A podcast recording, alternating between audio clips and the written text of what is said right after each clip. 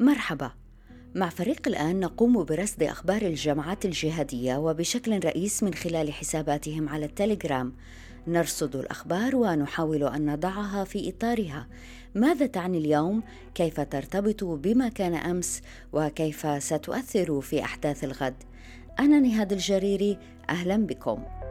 مرصد الجهادية بودكاست على راديو الآن.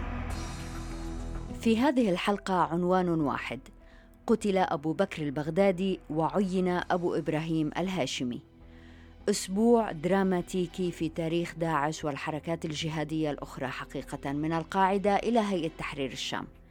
مساء الخميس وبعد أربعة أيام فقط من إعلان واشنطن قتل البغدادي تنظيم داعش يؤكد الخبر. ننعى إليكم الإمام المجدد الشيخ المجاهد أبا بكر البغدادي. بالإضافة إلى أبو الحسن المهاجر الناطق الرسمي باسم التنظيم. الكلمة التي قرأها الناطق الجديد أبو حمزة القرشي ونقلتها الفرقان الذراع الإعلامية المتخصصة في أخبار قيادات داعش أعلنت أيضا عن تعيين خليفة جديد. فتوافق شيوخ المجاهدين. بعد مشورة إخوانهم والعمل بوصية خليفة المسلمين تقبله الله على بيعة الشيخ المجاهد. أبي إبراهيم الهاشمي القرشي. ودعت الكلمة إلى الثأر فالمرحلة المقبلة ستكون مرحلة انتقام ودموية. ويحرص على الثأر لأئمتهم وإخوانهم من الكفار والمرتدين ويسعوا جهدهم لإنفاذ وصية أمير المؤمنين تقبله الله في كلمته الصوتية الأخيرة بالعمل على فكاك أسر المسلمين. فمن هو أبو إبراهيم؟ ينسب إلى التركمان لكن ليس هو تركماني بمعنى أنه غير عربي. وماذا يعني الاحتفاظ بلقب خليفة؟ نهجه هو نهج تمكين وليس نهج زعيم كمثلا أسامة بن لادن يقود حرب نيكاي سنتحدث أكثر إلى حسن أبو هنية الخبير في الحركات المتطرفة عن دلالات هذا الاسم واللقب بعد حوالي خمس دقائق من الآن. مرصد الجهادية بودكاست على راديو الآن.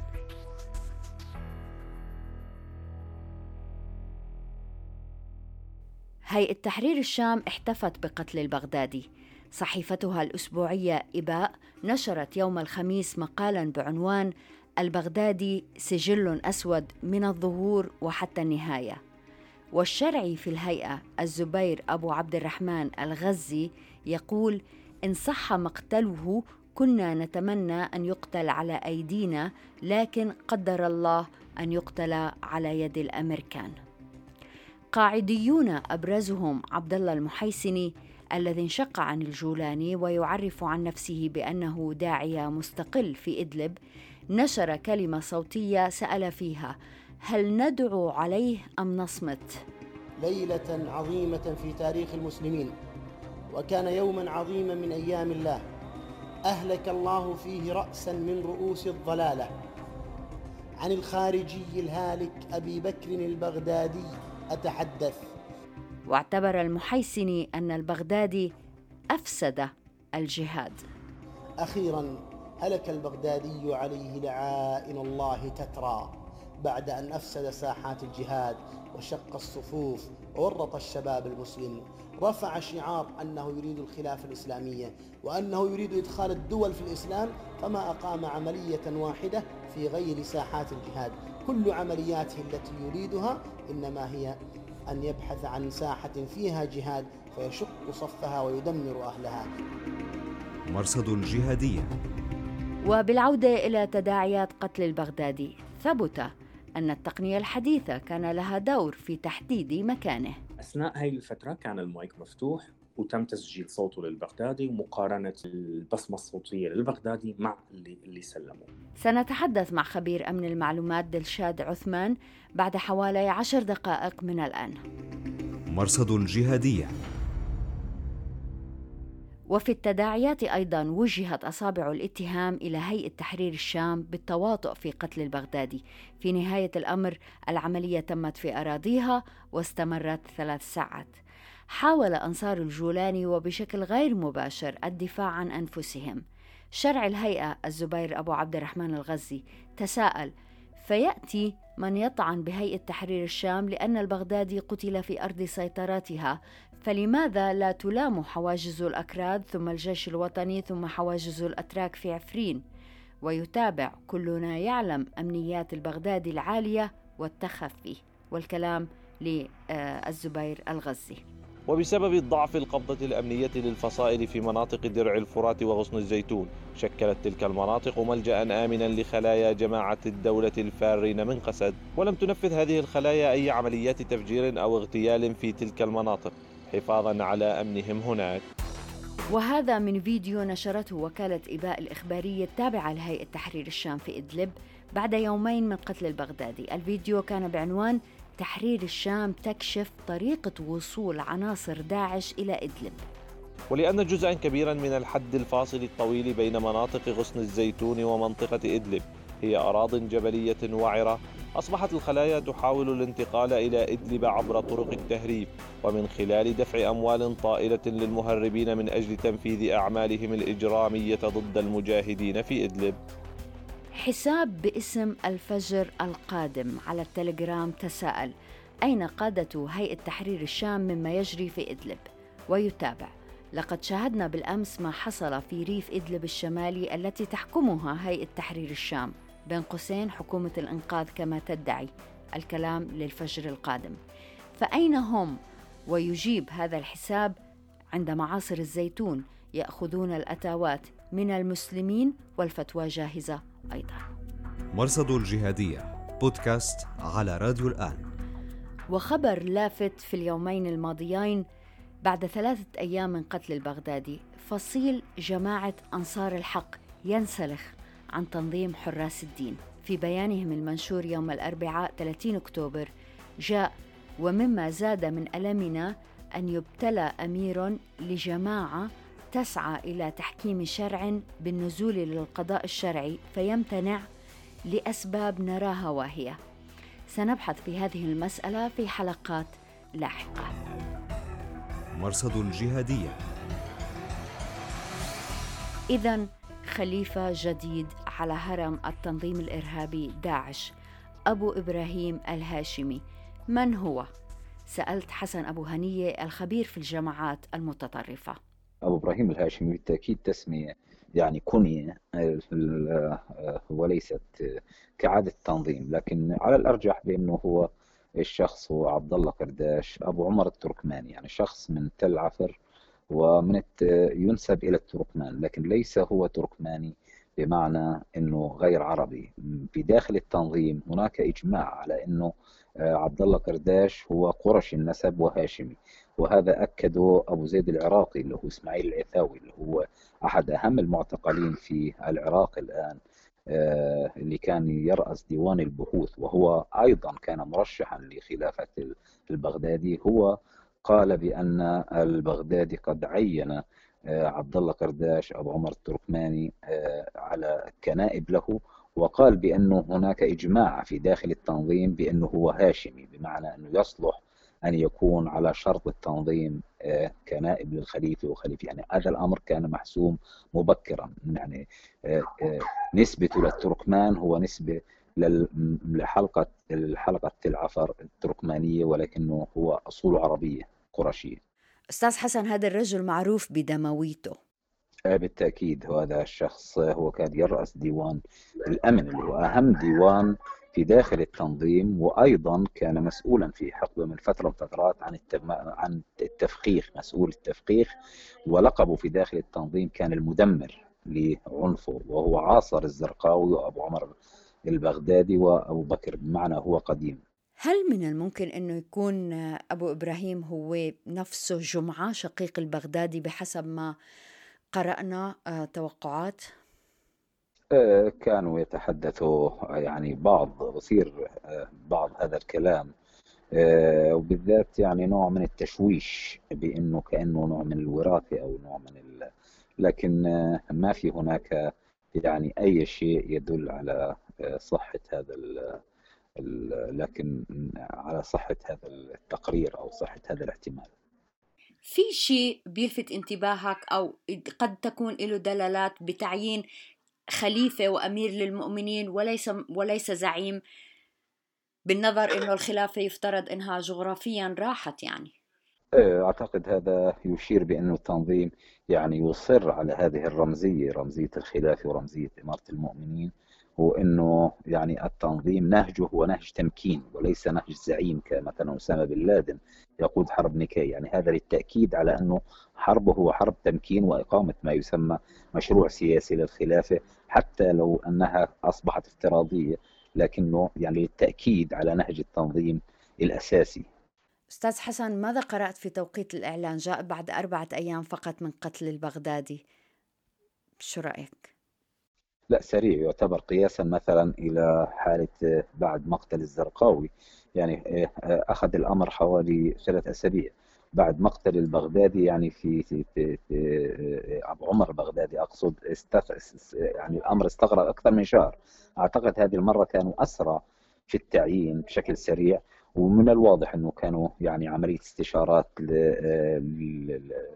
يعني لأنه المراكز محسوم واضح إنهم كانوا حاسمينها نوعا ما لكن مع ذلك تم استشارات زي ما ذكر الناطق تعرف عندهم ما يسمى ولايات خارجية وبالتأكيد إنه تم استشارته وواضح إنه هناك يعني لم يكن هناك أي إشكال. هذا الإعلان بهذا التوقيت وبالاحتفاظ بلقب خليفة وبتعيين هذا الرجل آه، قردش هل سيناريو تشظي داعش لا يزال مطروحا؟ هذا صحيح. يعني كل ما كان يثار ويقال بأن التنظيم قد يتعرض للتفكك أو قد يحدث هناك يعني خلافات وصراعات على المنصب لم تكن صحيحة. لأنه إحنا نعرف أنه منذ أكثر من عام يعني التنظيم أعاد بناء اللجنة المفوضة اللي هي أهم لجنة اللي برأسها الحجي عبد الناصر. وكذلك يعني كل المراكز الأساسية وبالتالي حتى في الولايات يعني الخارجية تم تعيينها. يعني ليست لم يكن الأمر متروك هكذا يعني كان دائما هناك آه، آه، آه، خطط بديلة وهناك هيكلية جاهزة سلفا. شو بتتوقع هلأ بالنسبة لعلاقة داعش مع القاعدة تحديدا فيما يتعلق بحراس الدين؟ لأنه البغدادي قتل بينهم وبين هيئة تحرير الشام لأنه برضه في اتهامات لتحرير الشام بأنها سهلت هذا الأمر. باعتقادي إنه يعني قرداش أو أبو إبراهيم الهاشمي راح يكون أكثر تشددا لأنه من المعروف إنه هو أصلا اللي قاد عملية تطهير النصرة من الشرقية في 2013 2014 يعني كان آه، هو أحد المبعوثين أيضا من البغدادي الأساسيين لإنشاء فرع في سوريا وهو الذي تقريبا اختلف مع مع الهراري ومع الجولاني وبالتالي دخل في صراع معهم ولذلك أعتقد بأنه يعني سنشهد ربما حالات يعني انتقام أو اغتيال بمعنى نهج أكثر تشدد من التنظيم تجاه حر تجاه سواء كانوا القاعده حراس الدين أو كانوا هيئة تحرير الشام. أستاذ حسن أبو هنية شكرا جزيلا لوجودك معنا. تسلمي تسلمي نهاد. مرصد الجهادية بودكاست على راديو الآن. بالعودة إلى تفاصيل قتل البغدادي اتضح أن للتقنية الحديثة دور في تحديد مكانه من خلال تتبع ما يعرف بالبصمة الرقمية للرجل ما هي البصمة الرقمية أو الإلكترونية؟ الصوتية والمرئية وكيف ترتبط بالجغرافيا؟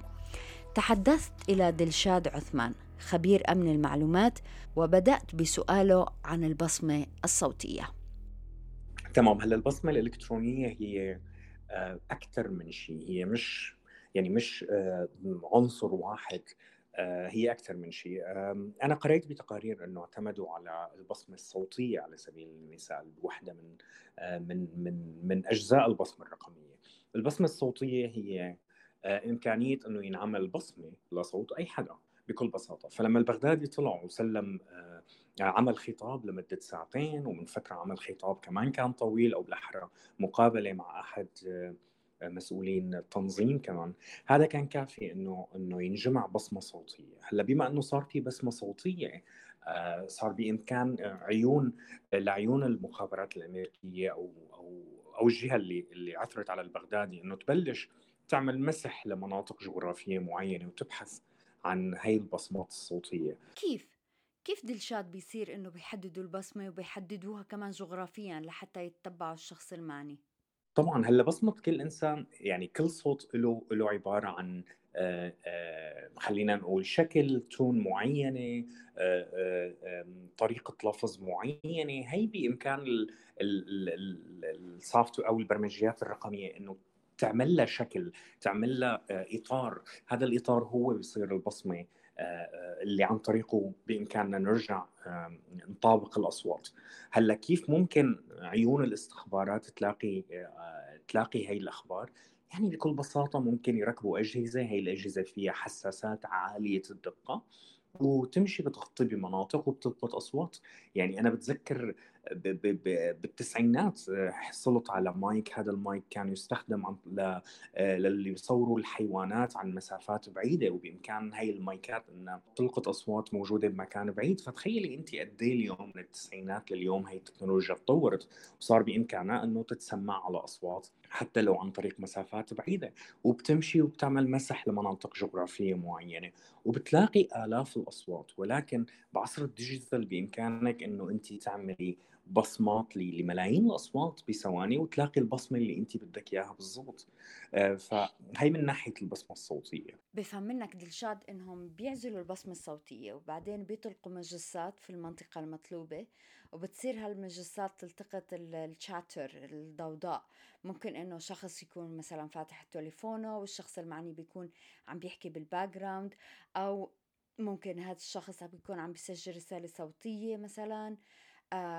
فبتصير المجسات تلتقط الأصوات وتطابقها مع البسمة المسجلة عندها صح؟ تماما تماما يعني آه, آه، لهذا الموضوع أعقد من هيك خصوصا في إنه عدة مصادر ممكن يدوروا على البصمات الصوتية فيها مكالمات هاتفيه مثل ما قلتي آه، أو أو أو واتساب أو أو حتى بالشارع يعني أو حتى ميكروفون عم يمشي بالسيارة بالشارع.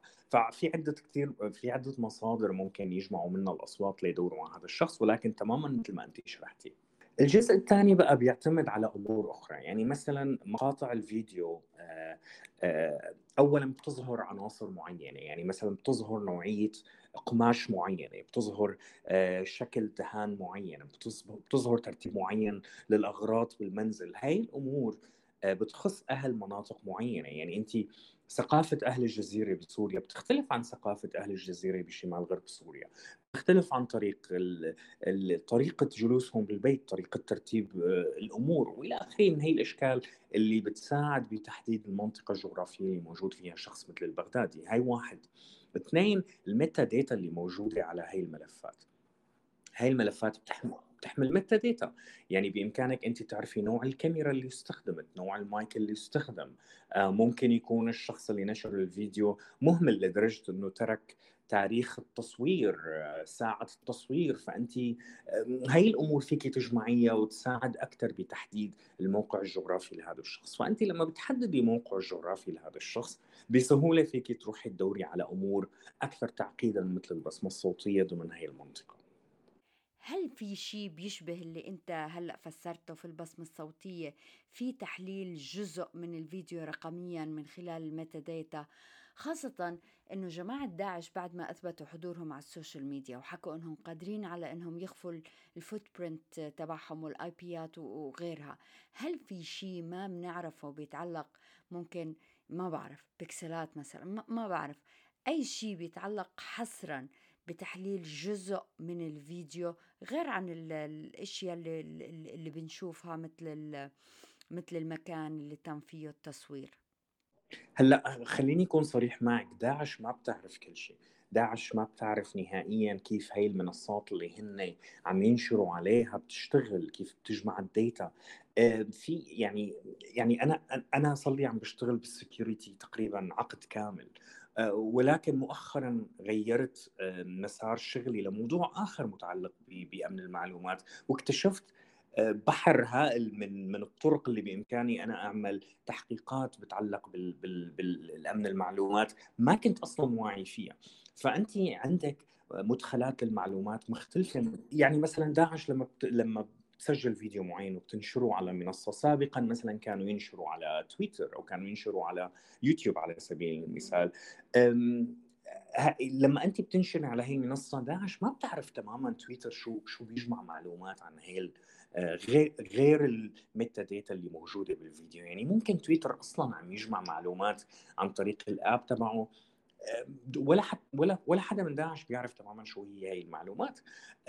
مثلا إذا بفكروا هن داعش إذا بفكروا حالهم عم يستخدموا VPN ما ال VPN بالأساس هو موجود بدولة معينة وهي الدولة ممكن تراقب الاتصالات من وين جاي لهذا ال VPN server نفسه وتحدد موقعه. ففي كتير أمور داعش وغيرها أصلا غايبة عنهم وما بيعرفوا إنه هي موجودة ولكن طبعا موجودة وبتساعد التحقيقات وتحديد مواقع هيك أشخاص. يعني ال encryption اللي بنسمع عنه مش مضمون. okay خليني اعطيكي مثال. X هو داعش موجود اليوم بمنطقة بالجزيرة السورية. عم يستخدم encryption لما عم يرفع فيديو لمنصة مثل archive.org هن بيستخدموا archive.org حاليا ليحفظوا فيها. رفع الفيديو بالثانية والدقيقة الفلانية واستخدم VPN فهو ضمن حاله إنه خلص archive.org ما حيعرف مين هو هذا الشخص. Okay هلأ archive.org عرف إنه هذا الفيديو هو اجى من شخص من داعش حاولوا يشوفوا ال IP تبعه شافوه VPN موجود بألمانيا.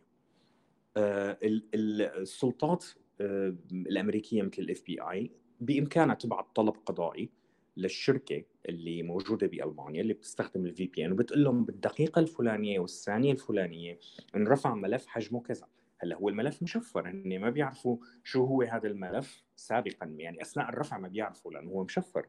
ولكن عرفوا بعدين إنه هو فيديو لأنه تحمل على archive.org حتسأل شركة ال VPN وتقول له بفلان دقيقة وبفلان ثانية رفع هذا الفيديو لمنصة archive.org من هذا ال IP اللي هو VPN موجود عندكم بألمانيا. فيكم تخبرونا مين رفعه.